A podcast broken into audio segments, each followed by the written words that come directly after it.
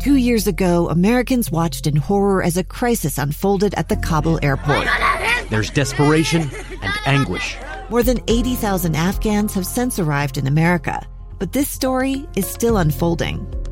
I'm Andrea Martin. In my new podcast, Stranger Becomes Neighbor, we'll find out what happens to these new arrivals in our communities. Who would help our newest neighbors? Follow us at k s l podcast dot com, Apple Podcasts, or anywhere else you listen. Back to the program. I'm Lee Lonsberry. This is Live Mike, episode twenty-eight today. I can't believe it. We are moving through them.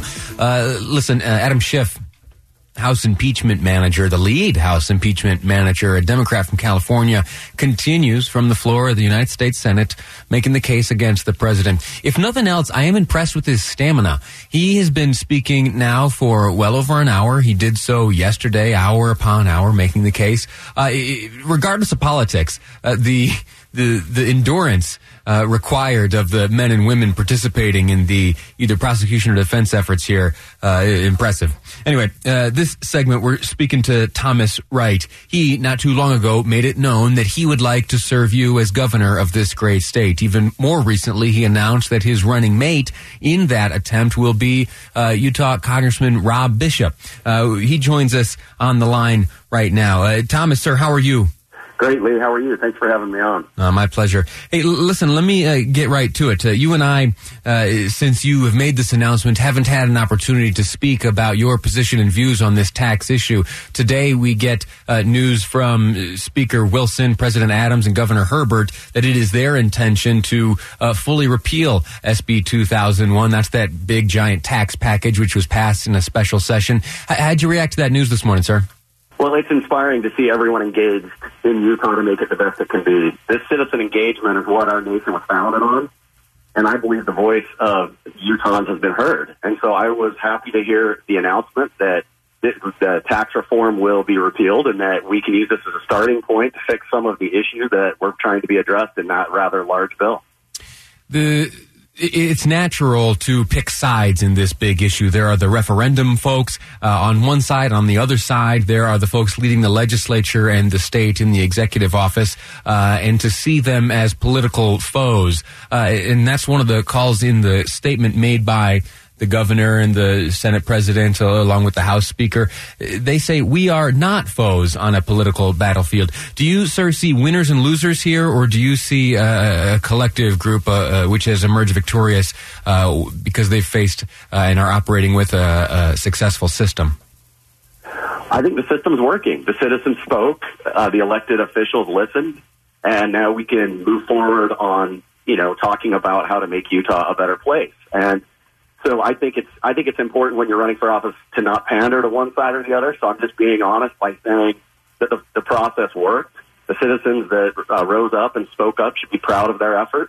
And the legislature, who worked over the course of the last year, who were part-time legislators, uh, came forward with some complicated issues that do need to be addressed, and they should be applauded for that. But the system is working, and everybody in Utah should feel good that we're moving in a, in a direction that we want to move as citizens. Let me ask you, sir, did you did you sign the the petition? The question that I was uh, the question for me, Lee, was always, how did we end up where we were? Uh, to me, I would have, if I had been governor, I would have said to the legislature, let's bring a bill forward before we call the special session. I think one of the challenges we had in this process, and something that we can learn, I think there's a few learning lessons, is If if we had had the final version of the bill, and I know the legislature, like I said, was part-time and they were working on it fast and seriously, but had the bill been presented to the public before the special session was called, a lot of these concerns would have been heard, and we wouldn't have had to been in a position where we needed to decide whether we wanted to govern by referendum or or whether or not we wanted to go that direction. So for me, the question is, would you have called the special session? And as governor, I can tell you that for me, calling a special session would require a bill to come forward, unless there was some special circumstance that I can't think of right now, to have the bill in hand so that the public can see it, the shareholders can see it, the people it affects, the citizens and taxpayers can see it, and then we can have the special session.